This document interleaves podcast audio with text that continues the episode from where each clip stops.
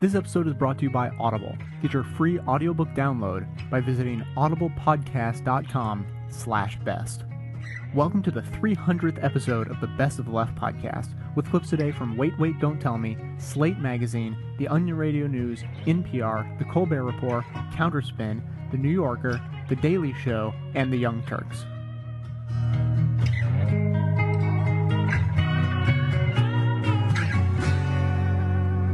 Charlie, the New York Times reports that as Japan faces its worst recession in a generation, many companies in the country have been forced to lay off their most efficient workers. So who's getting fired? Uh, cats. No? Dogs. No. Robots. yes, robots. Oh. Very good. Japan has the most working robots of any country, but as industrial production has plummeted there, as other places, so has the need for mechanized labor. Mm-hmm. All over Japan, unemployed hobo bots mm-hmm. are living in impromptu tent camps known as circuit cities. Some say the robots are enjoying the break. They're not powering on till noon, using their daytime television sensors. Many robots are looking for work, though. It's, it's tough out there. Somewhere in a Tokyo high rise, even as we speak, a boss is looking across the desk at a robot and saying, I'm sorry, you aren't the droid we're looking for.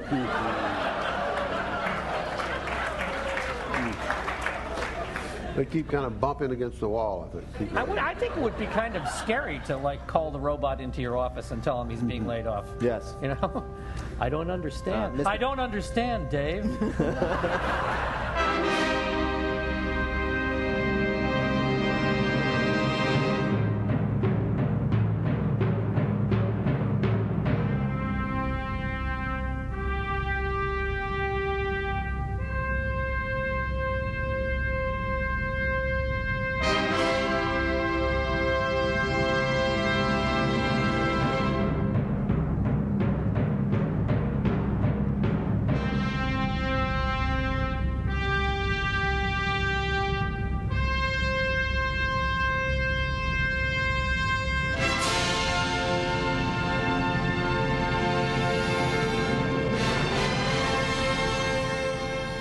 Today's story is called The Lehman Shock Why the bank's failure one year ago was so much more devastating for the rest of the world than for the United States.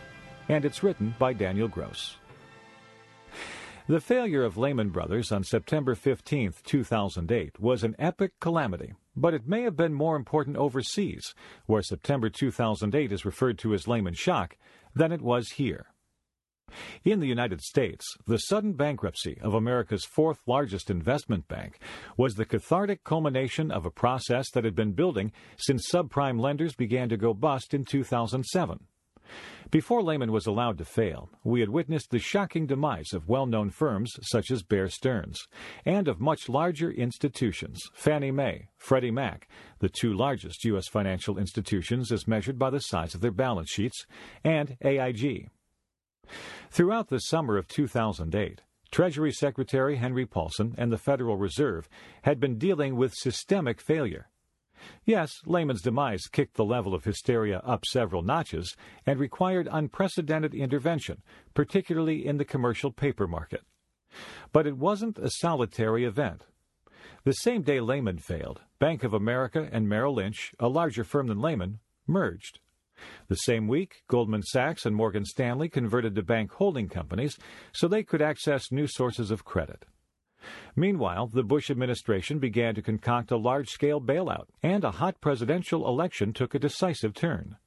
Our attention quickly shifted from the dead to the living and wounded. But for the rest of the world, Lehman's failure stands out, in part because it marked a beginning rather than an end, and in part because Lehman's failure triggered a series of events that affected economies around the world to a much greater degree than the other failures did. It seemed to be the direct cause of serious problems in a way that these other events weren't. Lehman had issued hundreds of billions of dollars in short-term debt, including commercial paper. Commercial paper is usually a boring and unsexy market, but it's a vital cog in the global economic engine. Companies need access to lots of short-term credit, 30 days, 90 days, 180 days, to finance production and shipment of goods.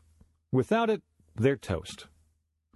When Lehman filed for Chapter 11, it rendered a lot of its commercial paper worthless, or worth a lot less, and caused a panic among the investors and funds that owned it. For all intents and purposes, the commercial paper market seized up. If Lehman couldn't make good on its short term debt, was it safe to lend money to anybody? Banks and financial institutions around the world lost trust in one another, causing short term lending rates to spike. Since short term credit is both the lubricant and fuel of global trade, the effect of the Lehman failure was a little like sucking the engine oil and gas out of a race car going 180 miles per hour. The whole machine stalled. All of a sudden, the world seemed to change. Yes, the United States had been in recession since the beginning of 2008, but world trade had held up quite well. But after the Lehman shock, all world trade began to shrink rapidly. Starting in September 2008, the volume of world trade began to plummet sharply. As the World Trade Organization reported in March, the months since last September have seen precipitous drops in global production and trade, first in the developed economies, then in developing ones as well. In late 2008, world trade was contracting at a 40% annual rate. In Japan, exports, which had held up well in 2008, fell 57% between August 2008 and January 2009. Through the first half of 2009, they were down nearly 40% from the first half of 2008. In Germany, exports in July 2009 were 25% below the level of July 2008. China's exports have fallen too, although less dramatically. This sharp contraction in exports was as much of a shock to these countries' systems as the sharp fall in housing was to the United States. The United States had built an economy that was highly dependent on housing, leverage, and easy credit, and that was unable to weather stress in any of those sectors. Japan, Germany, and many other countries, by the same token, had built economies that were highly dependent on credit fueled trade. For other economies, the Lehman shock meant the sudden recognition that what for years had been a source of jobs and growth was no longer reliable. It's not just that exports to the United States shriveled after September 2008. The flow of goods everywhere, in all directions, has fallen. The real Lehman shock was that the contracting U.S. economy and the failed U.S. financial system could drag the global economy into its first recession since World War II. On the first anniversary of the Lehman collapse, the question is whether the recovering United States can lead the whole world back to growth.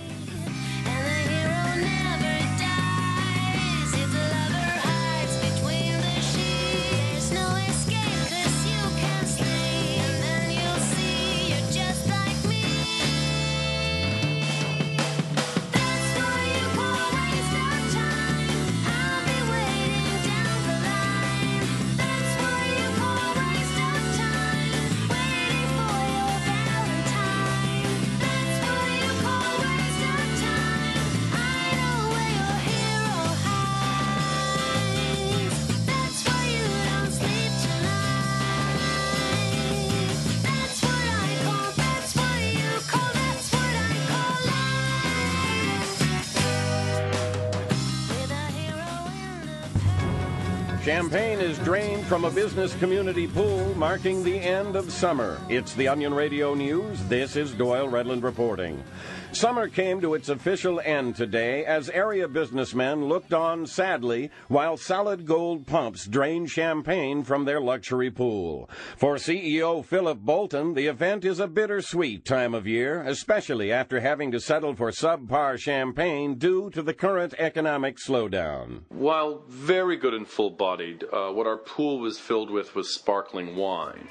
True champagne is from the Champagne region of France. Bolton ruefully added that if things don't pick up soon, the business community will have no choice but to fill its hot tub with domestic brands of water. Doyle Redland for The Onion Radio News.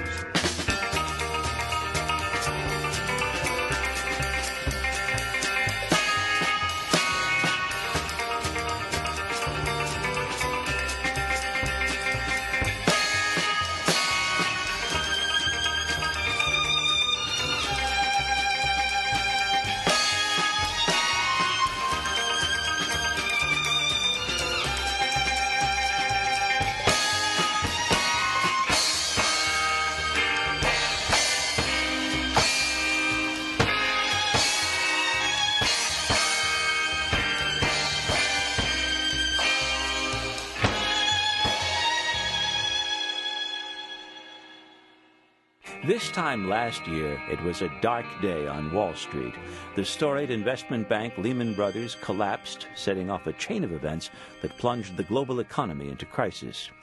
Congress will soon hold lots of hearings to study those events, to learn from them, and to find ways to prevent a future crisis. The former Colorado Senator Ben Nighthorse Campbell has spent a lot of time at hearings like those, and he points out one flaw they all share. Oh, God, it's boring. Yeah, that's right. I think it was the most boring thing I ever did. To say nothing, I didn't understand some of that stuff. Well, we are here to help. NPR's Planet Money team and the Pew Charitable Trusts conducted an experiment. We wanted to see if we could hold a hearing that was not boring and not so hard to understand. Adam Davidson and Alex Blumberg hosted a panel of leading experts at Pew's offices here in Washington to discuss how to rewrite the rules of American finance. They met before a live audience. When I report on complicated issues like financial market reform, I want to make sure the stories make sense to the average person, the non expert, someone like my dad. So, at the Pew event, Alex made a special introduction. I would like to introduce Adam's dad, Jack Davidson. All right. So, Dad, I'm giving my dad this bell. Dad, ring the bell. Right. When any of the panelists or the presenters say something that's completely confusing, just ring the bell, and that's a message that you guys have to translate what you're saying to plain English. With the bell handy to stop any confusion, it was time to bring up the experts. The goal for the night was to see if it's possible to find consensus. Are there financial reforms that Democrats and Republicans, bankers and consumers can all agree on? Or will the process be endlessly locked in a battle between different interests? There have been First up was Adam Levitin, a Georgetown law professor with a decidedly consumer focused approach. He said that a major cause of the financial crisis last year was the fact that there are so many different financial regulators in the U.S. that financial firms could play one against the other. Like, take the case of disgraced mortgage firm and bank Countrywide Financial. Countrywide had been a national bank and they didn't like the regulation they were getting from the OCC. So they went to the Office of Thrift Supervision, which were another bank regulator, and they said, "What can you offer us if we uh, switch our charter and you know bring our business to you?" Well, Office of Thrift Supervision said, "We'll let you choose your own appraisers," and once and when that opened the door to all kinds of mischief at Countrywide. people, people bank uh, they can shop for who regulates them? Yes, that's what's amazing no. about this. No, can they sh- cannot. That's Diane Casey Landry with the American Bankers Association, the largest bank trade group in Washington. She was another expert speaking at this event. One note for Adam's dad and the rest of us when bank experts refer to shopping a charter, they mean the process by which banks switch from one regulatory agency to another. They, they can, no. they do, and this and is, they, this is a core part not. of bank. If you were to take they a banking regulation class at any law school in the United States, the main topic would be who regulates the institution and how does the institution find the best regulator for but it. But the reality is, is that you're talking about it from a classroom. You might as well go out there and be an examiner and realize that people do not shop their charters. You don't shop their charters. Just look at Colonial, which failed recently. They were moving their charter all over the place. We as soon as the regulators got wise banks in this country, 96% of which are well capitalized and are well run institutions. We have a fraction of which today are problematic. And the reality is, you don't regulate and set new regulations for an entire government bureaucracy because of several institutions that have failed. And even if we get a couple hundred, the reality is we still have a well banked system. And the system hasn't worked, and it's hurt a lot of people. So Levitin, the consumer advocate, says the crisis revealed fundamental flaws in our regulatory system. For Casey Landry, the system is sound. It just needs a few tweaks. But Levitin said that doesn't mean they have to be enemies all the time. I think we can agree that there needs to be a uniform regulatory umbrella for all types of institutions offering financial products. Banks should not be playing with a different set of rules than non-banks. That the mortgage brokers should be regulated just like banks. Is that? I agree with that. Oh, whoa. but that's about all I agree with. But I agree with that. My goodness, Alex, we got a minor miracle, a tiny shred of agreement between a consumer advocate and a bank advocate. This brief moment of agreement did not last. Later in the evening, things took a turn for the partisan. Michael Barr is Assistant Secretary for the Treasury, obviously a Democrat. Peter Wallison, now with the American Enterprise Institute, worked for President Reagan's Treasury Department. Barr said the Obama administration is proposing strict rules on financial firms that are systemically important, the ones that, if they fail, could bring down the entire economy. Republican Peter Wallison is skeptical. Okay, let me ask you this then, just a simple question, and that is how can you tell the difference between a company that, when it fails, will simply cause disruption in the economy and one that, when it fails, will cause what we're supposed to be protecting against, and that is systemic risk? I, think, Peter, precisely because that question is so hard, you want to build your system so it's more resilient to failure. We need to have a financial system with bigger buffers in the event of failure. Our largest, most complicated firms need to have more capital requirements. They need to have better risk assessments. That's got to be bigger buffers have to be built in the system precisely because you don't want to be left uh, in a situation so in which you don't, the government in the end is trying to make those. You don't. First of all, you don't know. I'm not smart enough to know which about. ones those are. Right. Exactly. But which someone ones are to- no? Which ones we're going to fail? I know which ones in advance. You I want to have, have bigger to- buffers. you're gonna have to bigger capital these requirements in in advance. You get the idea here. This goes on for a little bit, and then Martin Baily of the Brookings Institution jumps into the fray. No. Do you, the regulators didn't do their job. Under your system, why are they going to do their job? Are they going to have more expertise? Are they going to be paid better? I- I what, think- what is it in your system that makes sure that next time the regulators do their job? There were rooms full of regulators in these banks that went under. You need to build in bigger buffers because we're not going to always get it right. I think you need to have a system that is uh, humble, that is able to understand that regulators are going to make mistakes, that financial institutions are going to go too far, they're going to make mistakes, and there are going to be failures. You need to have a system that's more resilient to that. Adam, you and I started the evening wondering if we could find some basic ideas that pretty much everyone agrees on, a basis for a new, stronger financial system. And by the end of the evening, the answer was clear. Not yet.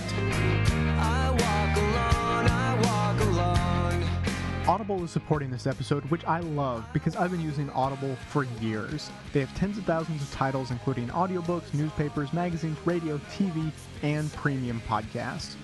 For this audience, I recommend the, the heavy hitters My Life by Bill Clinton, The Audacity of Hope by Barack Obama, but my personal favorites are like Lies and the Lying Liars Who Tell Them, Al Franken's latest book before he became a senator, and America the audiobook, put together by the writers of The Daily Show. As a listener of this show, you can get a free audiobook to try out this service by visiting audiblepodcast.com slash best. You have to go to that special URL, that's how they know that I sent you and that you deserve a free audiobook. audiblepodcast.com slash best.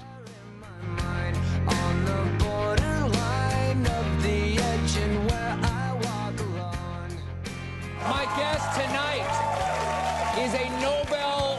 economist and a New York Times columnist. I'll ask him which of his jobs makes me angrier. Please welcome Paul Krugman.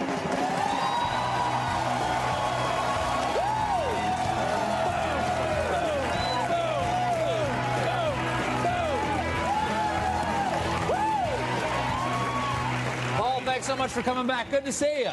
Good to see you. Well, you have a well timed book here, sir. It's called The Return of Depression Economics and the Crisis of 2008. I must say, this crisis has been awful good to Paul Krugman. You got a book. Nobody was doling out the Nobel Prizes for you before everything went in the crapper, were they? Uh, well, I guess that's true, but uh, conflict of interest. It is a real problem. Yes, I, I'm, I'm doing all my best to make this worse. No, um, no, this is it. This is uh, this is. Look, I'd rather I'd rather not have been right about some of these things. Really, Mhm. you know, this is this is really bad. This is really really bad. Okay, now listen. I'm conflicted about you because while I don't respect what you do or say, I do I do appreciate you that you bring the brickbat to Barack Obama here, okay? Give me some weapons. Give me something I can say about him. Where did he drop the ball? Because he totally has dropped the ball in the stimulus package, right? Totally dropped it. No, no. The, the stimulus package is actually, you know, it's making things less bad than they would have been. It's actually, you know, you want to be clear about this. It really is helping jobless recovery. Uh, yeah, but it would have been a, you know, we we were really on the edge, possibly, of a second Great Depression. This was re- this is really really bad. I mean, this is the worst thing I. This It's a failure. It's a complete failure. No, it's actually less than ten percent of the money has been spent. Oh, right? that was expected. That Okay. was expected. And and therefore, less than ten percent of it is in place, and therefore, it is all a failure. No, right. Um, no, it's like if I get a prescription, if I have a fever and I get penicillin and the first pill doesn't cure me, I'm going back to the leeches. That's right. I'm not going to waste my time. That- that's exactly it. This thing is the, the stimulus is a help, but well, I will say, look, the big problem is we all came into this, and this includes people in the administration as well, saying this is a this is the crisis of our lives, the crisis of, of several generations. You got to hit it with overwhelming force. You got to take a you know, massive dose of antibiotics to cure this thing, and what they actually gave was enough to help, but not enough to cure it. And there were reasons for that. And, you know, this is not, it's not easy. They didn't have uh, a clear 60 senators to vote for stimulus and all of that. But still, the fact of the matter is that the, the solution has not been up in scale to the size of the problem. And that's, that's the thing that's got me worried. Goldman Sachs Boy. reported great, great profits today.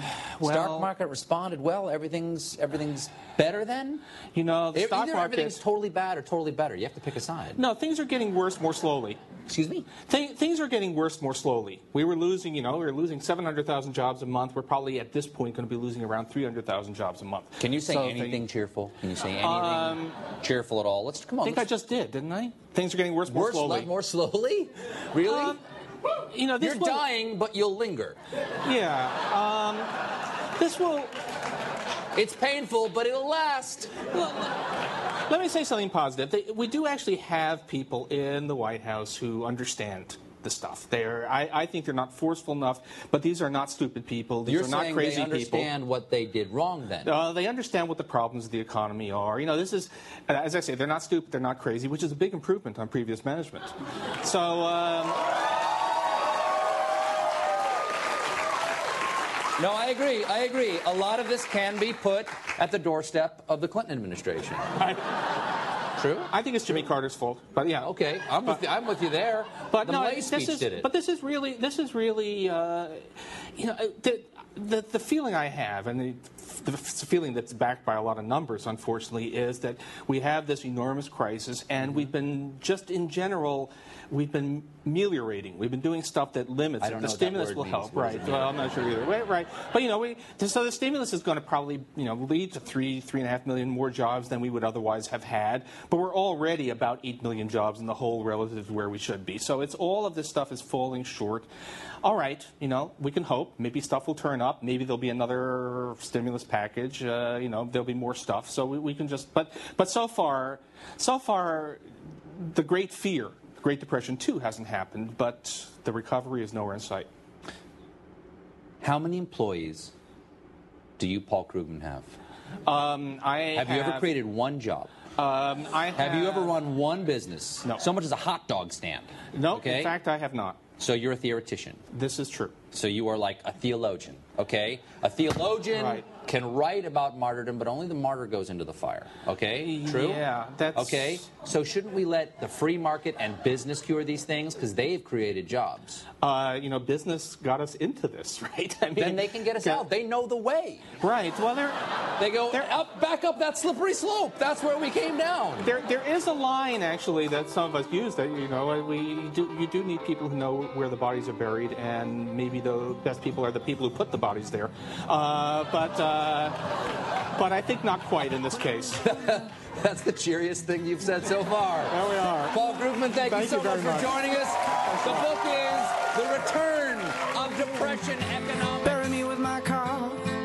Cause if anywhere is wherever I end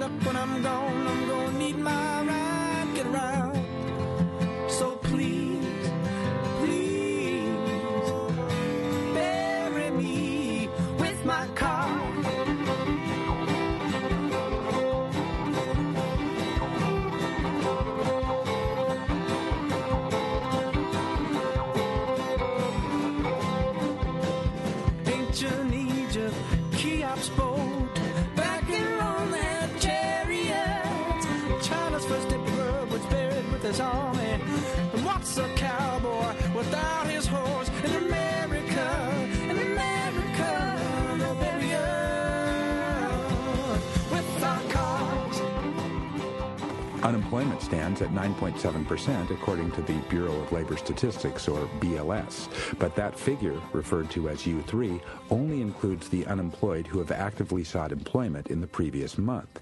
It doesn't include discouraged workers, other long term unemployed, and the underemployed. For a more complete unemployment picture, you have to refer to the BLS's U6 measure, which is also regularly reported but seldom mentioned by media. The U6 currently shows an unemployment rate of about 16%. So kudos to the New York Times for a front page September 7th report in which reporter Michael Luo explains how millions of workers are left out of employment reporting. Too bad Luo failed to note the existence of the U6 number and its current rate of 16%. But the U6 figure can be abused, which brings us to Sean Hannity, who told Fox viewers on August 27th, quote, don't believe the hype. The Fed says the real unemployment rate is 16%, close quote. Hannity added, this is the recovery the Obama administration wants our gratitude for? Both the U3 and U6 figures are legitimate measures, and while we would prefer the more inclusive U6 be used, Hannity is deceptively switching standards to suggest the Obama administration is lying by citing a measure that administrations have cited for decades. But this is Sean Hannity, so it's fair to ask if he even understands the difference between the two numbers, or if he does, and he is purposely confusing the numbers for political purposes. In other words, it's a question of whether Hannity is incompetent or corrupt. Well, the answer to that seems fairly obvious, though, if you simply ask if, given the choice, Hannity would use the higher unemployment figure during a Republican administration.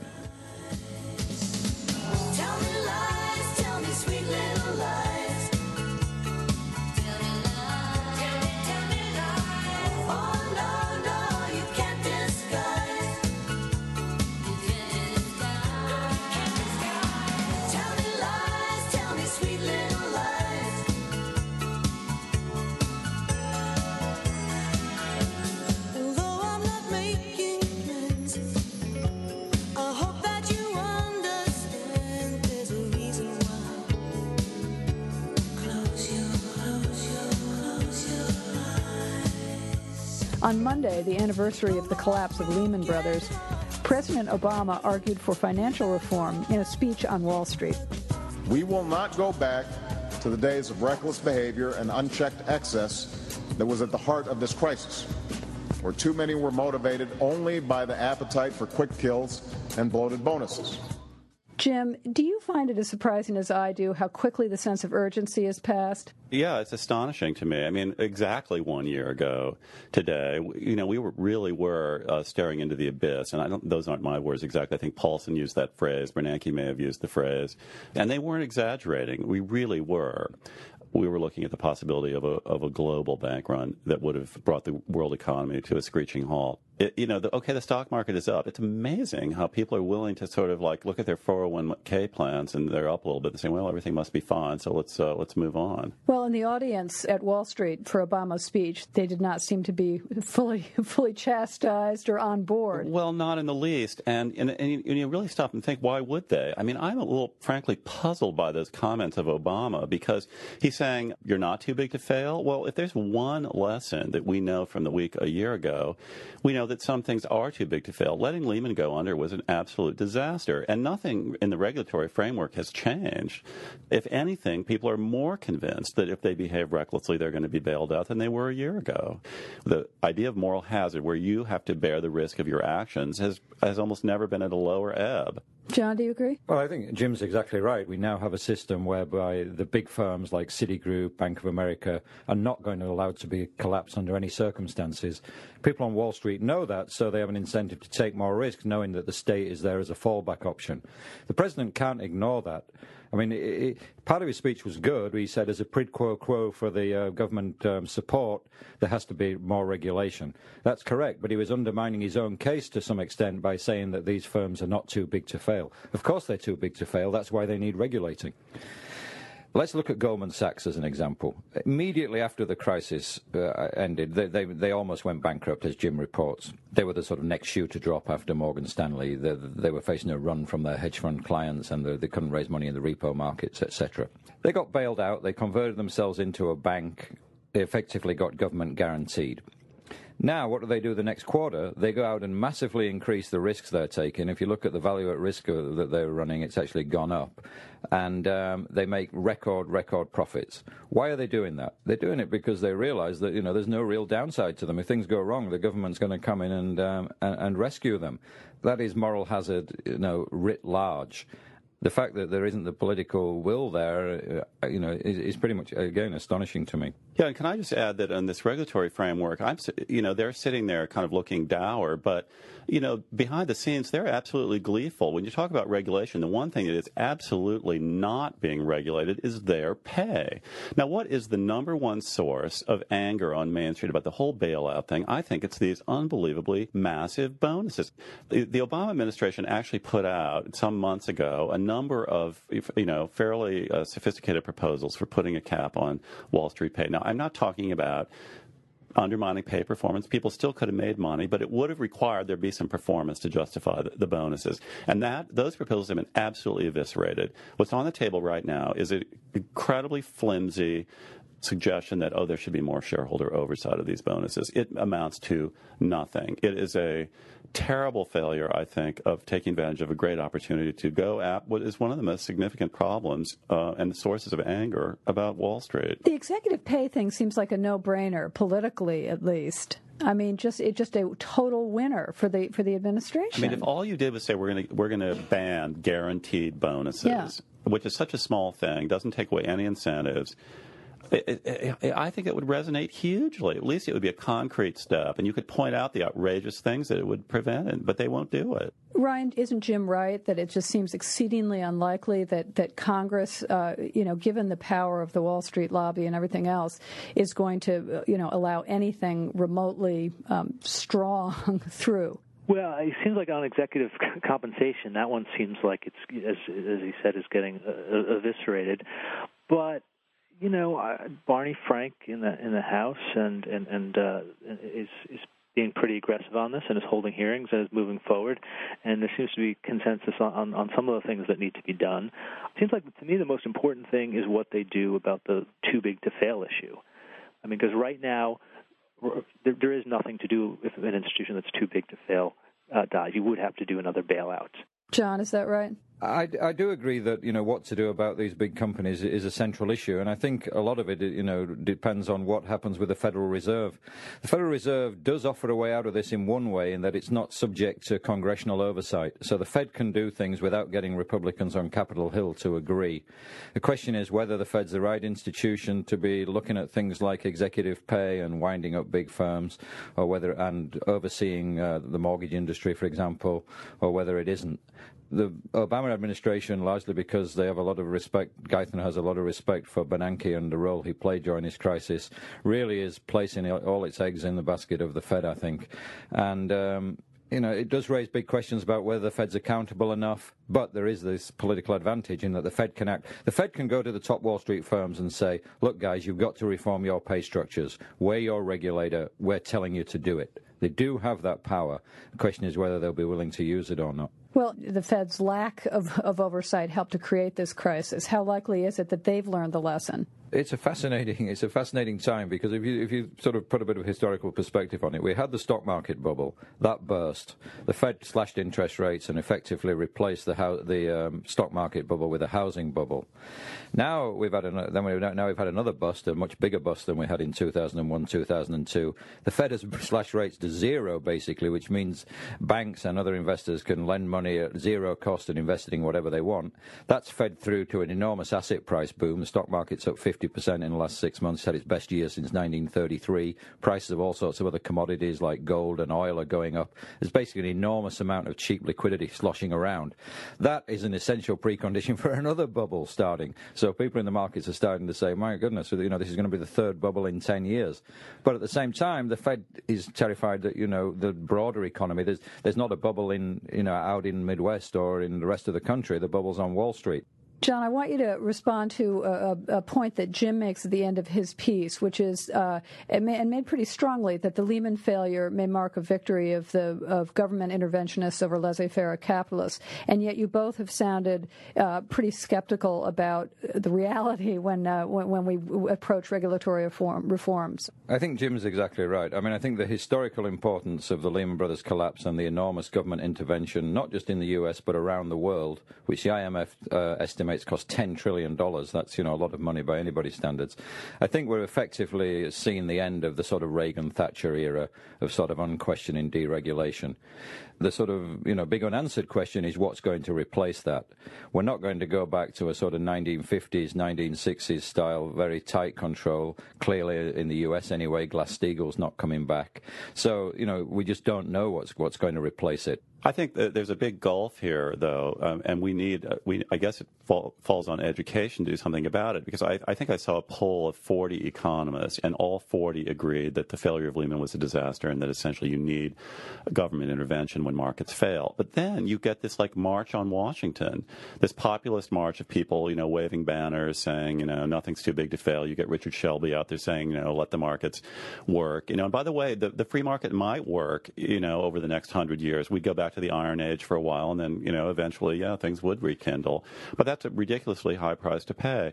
And yet we still have this huge gulf in this country. You know, you leave New York and Washington and the universities and you get out there on Main Street and there are all these people rampaging at the idea that we don't want any government bailouts. And I've even said to some, I said, well, do you want to just see the whole economy implode so that you can satisfy yourself and get some revenge on Wall Street bankers? And they say yes.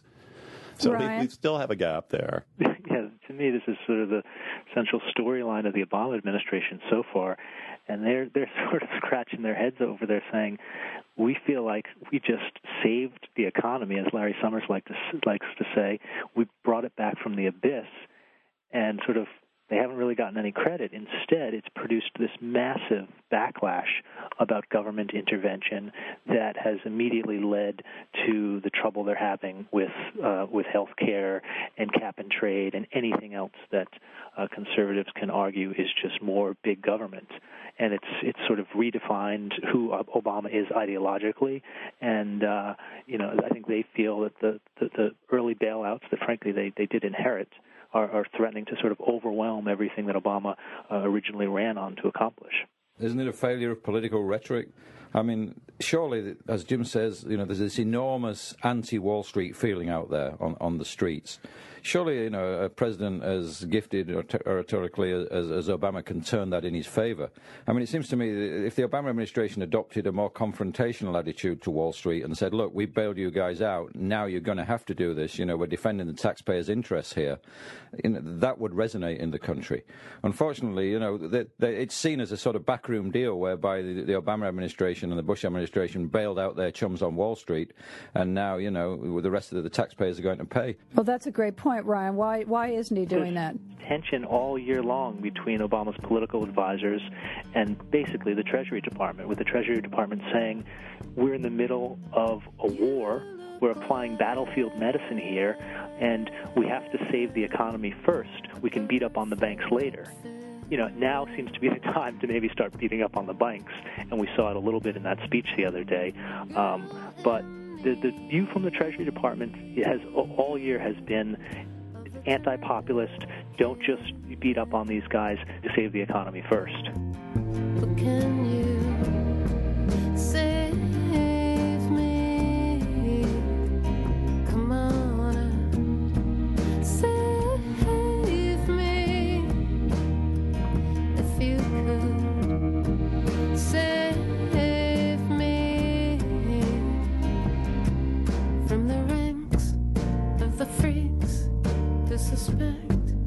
Could never love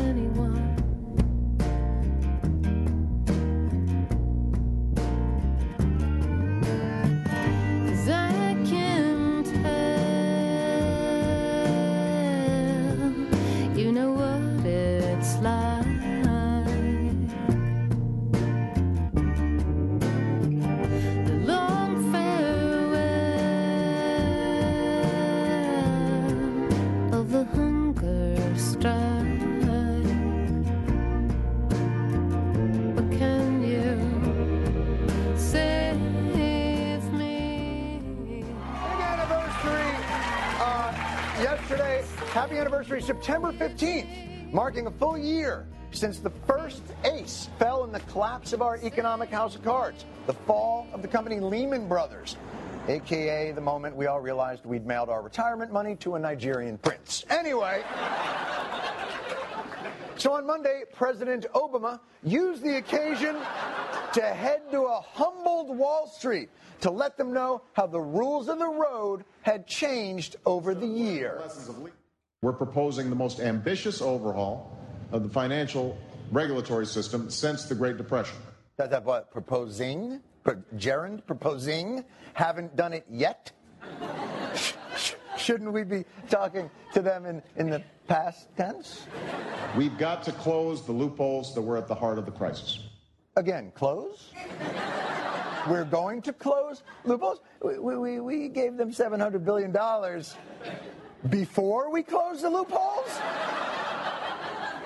It's like paying your contractor in full up front and going, you know, I trust you, you got your own van. With what appears to be a fictitious address in Queens stenciled on the door. Who do I make the check out to? Really? And sons. I didn't know you were a father. All right. Get tough, brother Obama. Lay down the law. And keep in mind, these people are bankers. They're hardcore. Those on Wall Street cannot resume taking risks without regard for consequences and expect that next time American taxpayers will be there to break their fall. Because we're broke now. oh, and, and, and wait. Why? Why was that again? How did we run out of money? Oh, right. But even Obama's soft pedaled altogether now approach to reform was too much for the street. To me, that's just broad, you know, painting with a very broad brush. If you gave me 10 or 15 minutes, I could probably give you the 25 or 30 names that are basically could account for 95% of the mess we're in. Wait, 25 guys brought the world economy to its knees, and that's why we don't need reform? Yeah, I mean, hey, uh, hey, uh, 19 guys flew planes into buildings, and suddenly everybody's got to walk through a metal detector. This is bullshit. When you're terrified.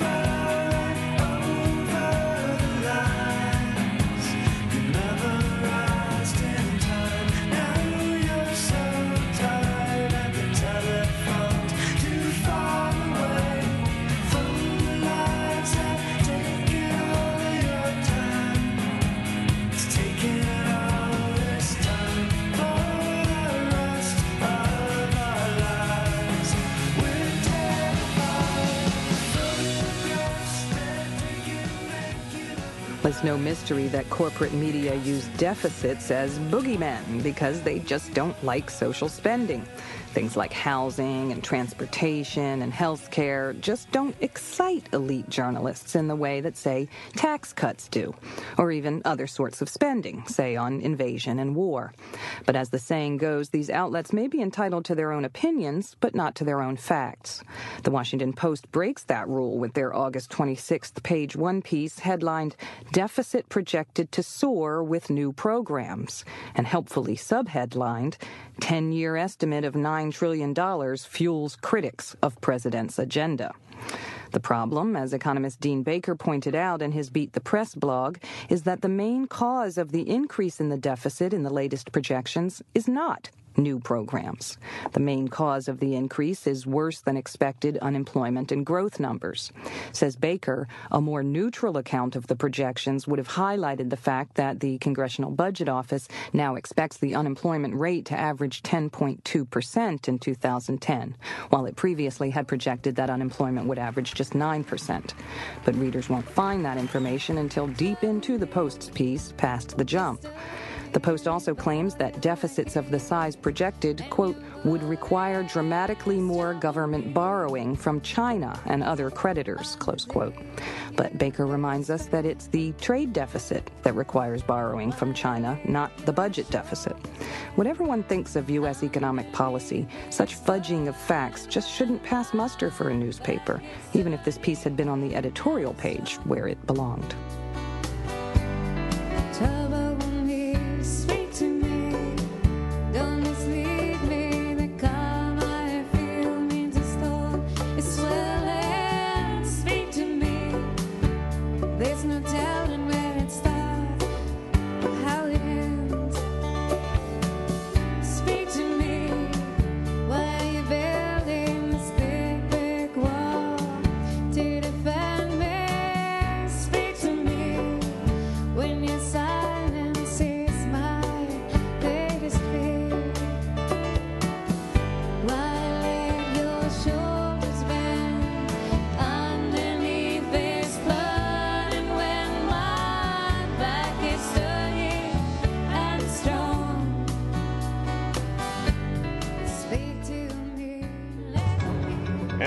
Coach calls his star athlete too big to fail. It's the Onion Radio News. This is Doyle Redland reporting.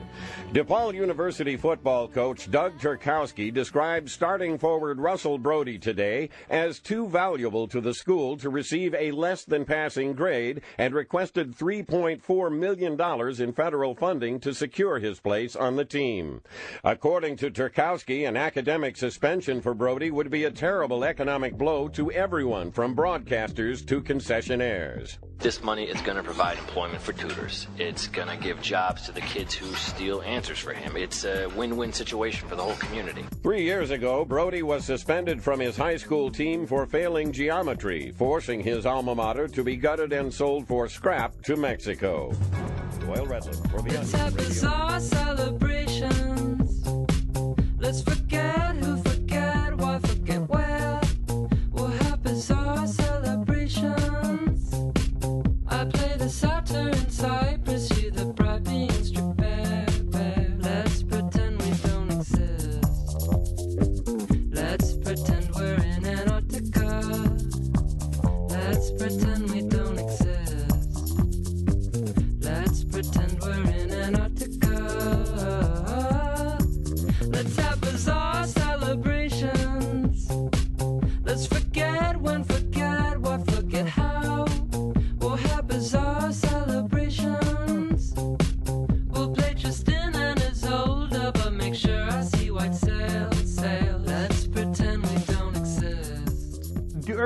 Bush's first term in 01 and in 03, he passed enormous tax cuts for the wealthy. Okay, and also for uh, other tax brackets, but they wound up helping the wealthy the most. Okay, now they cost over a trillion dollars, and that put an enormous hit on our budget and uh, and increased our deficit tremendously.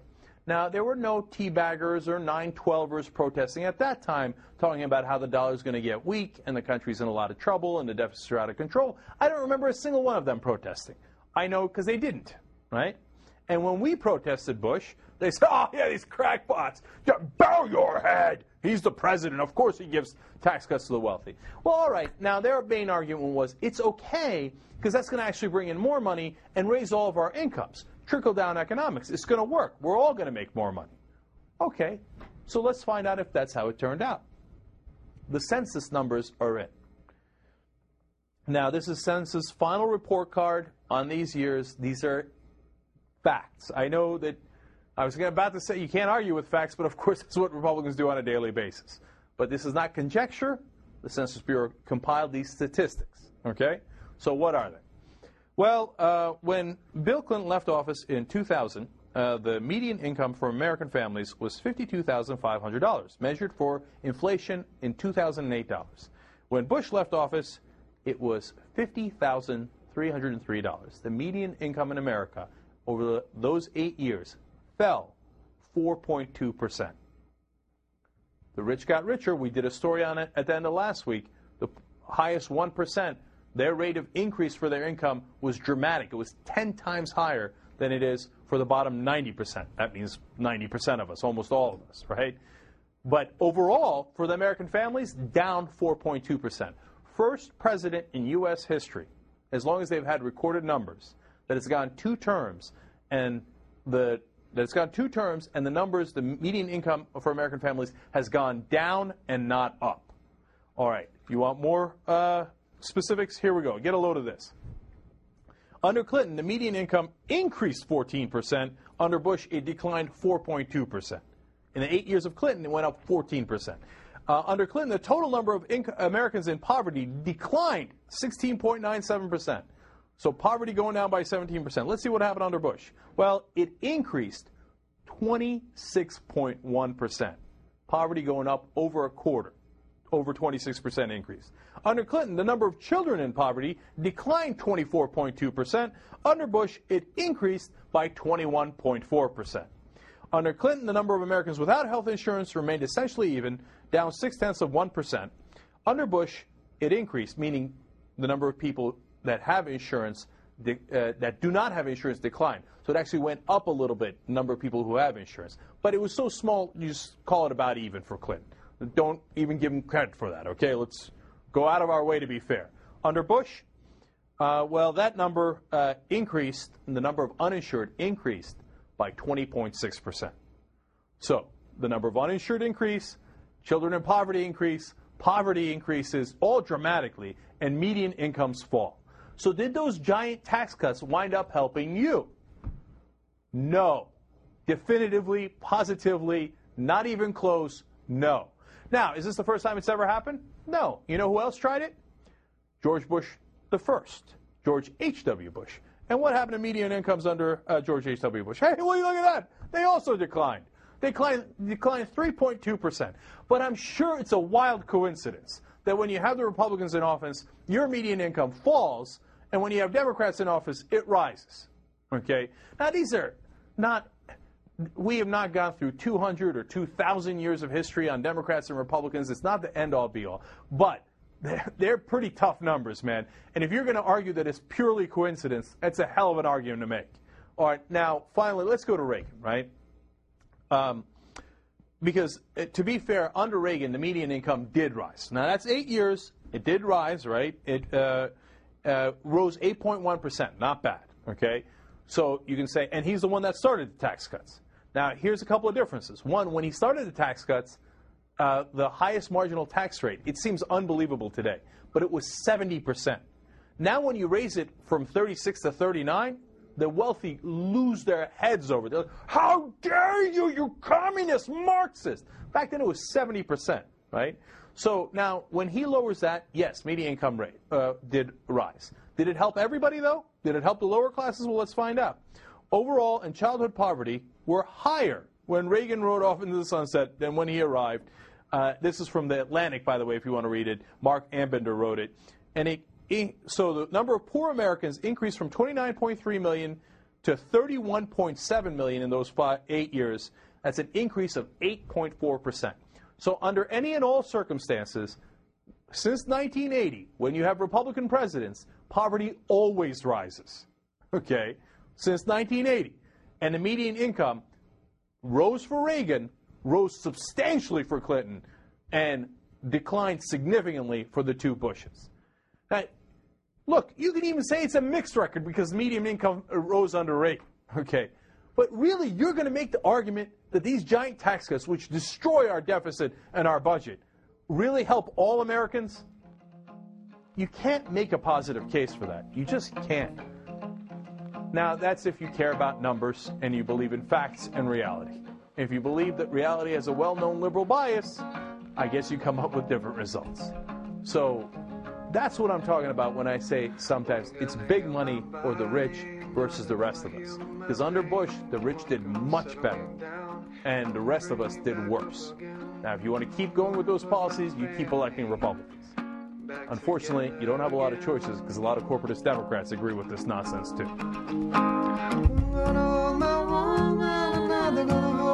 job. One gonna help me get up, another gonna help me stop. One gonna help me talk right, one gonna lay me down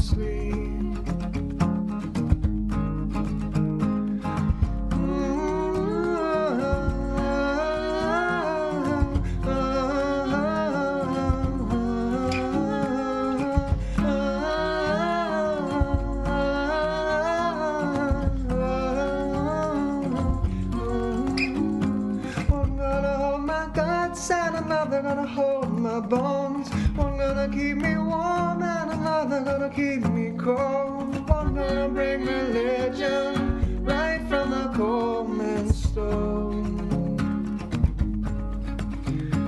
One gonna help me keep and another gonna help me take. One gonna run me down. Meanwhile, while things continue to deteriorate in Afghanistan, the rest of the world is singing a different tune. Germany's coming out of recession. Japan is coming out of recession. France, Canada uh, is coming out of recession. Germany, Japan, France, Canada, green shoots popping up all over the world. Good news for everyone, The United States is mired in it. except us. all right, we're still a little mired in it, but we're working our way out. Yeah? Unemployment plus underemployment is now 16%. Uh, and the public doesn't see benefits from this massive debt. But Canada and France are okay, right? yeah, that's what the Democrats need. Hey, we saved Canada and France. what? It appears the United States is suffering from a serious case of good news, bad news. Let's start with some good news. The Cash for Clunkers program has been a success. It is good for the auto dealers. It is good for the auto manufacturers. It is good for the suppliers. It is good for workers. It is good for the states. It has succeeded well beyond our expectations and all expectations. We thought it would suck. we put the word clunkers right in the title of the program, for God's sake. So that's good news. No downside, right? The number one car we're buying with the stimulus money or with the cash for clunkers is A Pontiac America mobile? the Corolla, the Toyota Corolla. Oh! The number one they're turning in, The Al Qaeda Jihad ZX unconvertible? the Ford Explorer. Really? Yeah, turning in the Explorer and buying the little the little Corolla. Damn it! Why didn't they just call the program Cash for Your Ford Explorer? Perhaps they did. Please, some good news! Citigroup today reported a surprising second quarter profit of $4.3 billion. Bank of America reported a $3.2 billion profit for the second quarter. Goldman Sachs reported $3.44 billion. JP Morgan Chase, 2.7 billion. Woohoo! Good news, the bailout worked. Those four banks were bailed out by taxpayers. Good news for Wall Street is good news for Main Street. Unless they're making their profits in a way that would be bad news for consumers. It's a record windfall, and most of it's coming from the accounts of Americans who can least afford it. It's a fee frenzy for U.S. banks. They're collecting more than $38 billion in overdraft fees this year.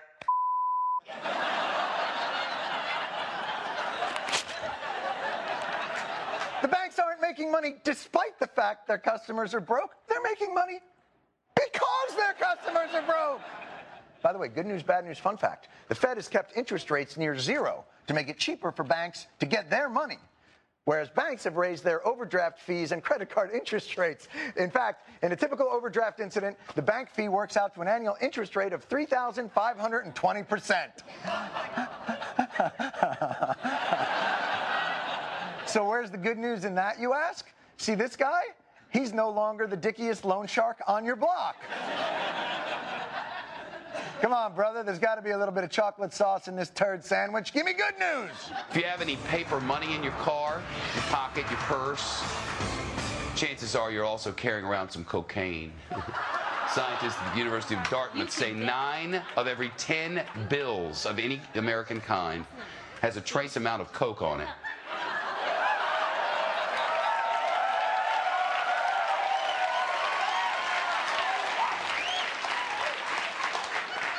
Well, that makes up for the other 10%, which is apparently feces and hepatitis. 90% of our money has value added. We're not on the gold standard, people. We're on the Colombian gold standard. What's up? Oh, oh, uh, uh, what does the euro have on their money? Oh, Nutella and ecstasy? Ew.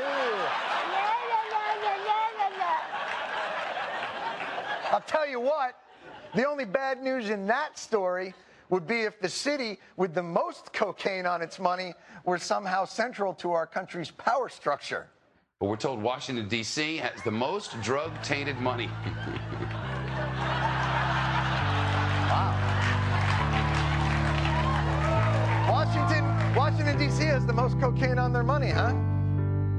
You'd think they'd get more done.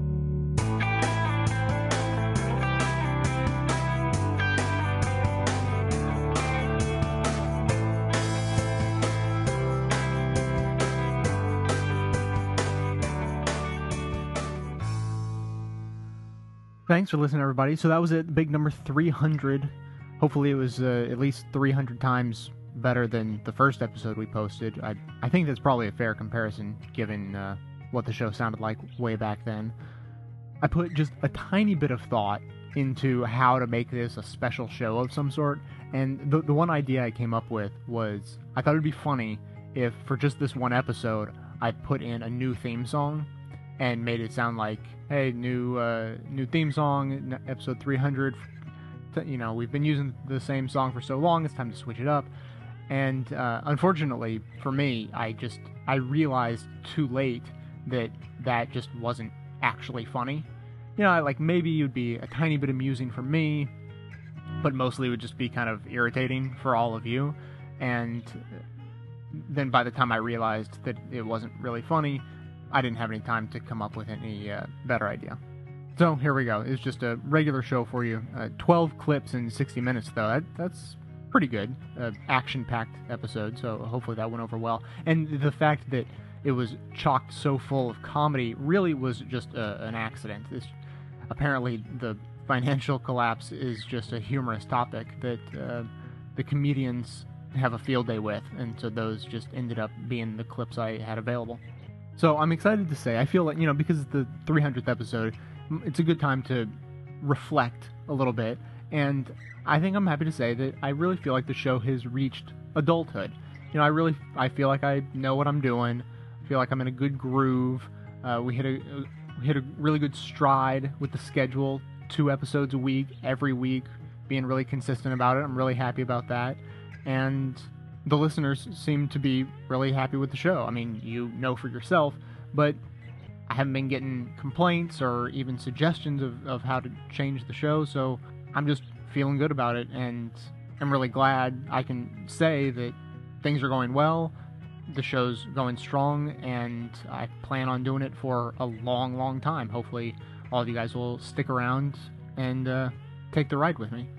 Now, of course, all of this is thanks almost entirely to uh, the donations of the listeners, uh, whether it be individual donations or membership donations, people who sign up to, to do a, you know a very small amount or a medium amount of, of money, but to do it on a recurring basis has made all of the difference in the world to my ability to stick to it with the show. So obviously, as I say so often, huge thanks to the members. I just couldn't be doing it without you. And for everyone else, uh, any new listeners who don't know the system, this is actually a shareware podcast. And I just want to reiterate this point. A while back, I decided that this would no longer be a strictly free podcast. Of course, you can listen to the show for absolutely free, and we're never going to charge you just to hear the show. But what we are going to do is make you feel incredibly guilty unless you give, you know, just a little something back, whether it be small donations, which would be totally fine. But what I'm talking about now is spreading the word about the show. And so, what we ask is that you spread the word to at least five friends. Of course, this is really easy. You take five minutes and write an email, address it to five friends, and send it off, and you're done. Couldn't be easier. Now, for today, of course, I want to thank a couple of specific members. Mike B has been a long time supporter of the show, uh, you know, throwing in a, a, few bucks here and there whenever he could. And then on August 5th, made it official and became a member. So huge thanks to uh, to Mike B for all his support over the uh, months and maybe even years. And uh, and also Sarah W just signed up, a brand new uh, member, signed up September 15th, and she went above and beyond. She uh, decided to donate above the minimum and uh, to do so on a yearly basis. So, of course, members sign up to support the show on an ongoing basis. They can do it either monthly or yearly. If you sign up yearly, you get a little bit of a discount on the membership, and they not only have the warm, fuzzy feeling of helping to support the show, but also get access to the Best of Left raw feed, where you get all of the news and notes that end up in the show, as well as some bonus tracks that don't make it in the final cut, and when available, the clips come to you in their original video format when they come from TV or online video or anything like that. So it's a great service that's uh, available only to the members as a thank you from me to them. You know, it takes a little bit of extra work for me to generate that raw feed, but it's more than worth it to give the members a little something back for their donations. Now, my final note is just about the podcast awards. Just want to keep it on your radar. Coming up October 4th, the nomination process opens for this year's podcast awards. We're going to be going for the best produced show as well as the political podcast categories. So keep that on your calendar and be ready to go October 4th. And that's it for today. So stay connected with the show for reasonably regular updates on Twitter and Facebook or by signing up for our email newsletter. Support the show with reviews in iTunes, votes at Podcast Alley, and by filling out our listener survey which is linked up on the website. The show is available on your smartphone by going to Stitcher.com, and you can visit the show notes on the blog to find links to all the sources and the music used in this episode. So, coming to you from inside the Beltway and border, yet outside the conventional wisdom of Washington, D.C., my name is Jay, and this has been the 300th episode of the Best of Left podcast, which is delivered to you every Wednesday and every weekend,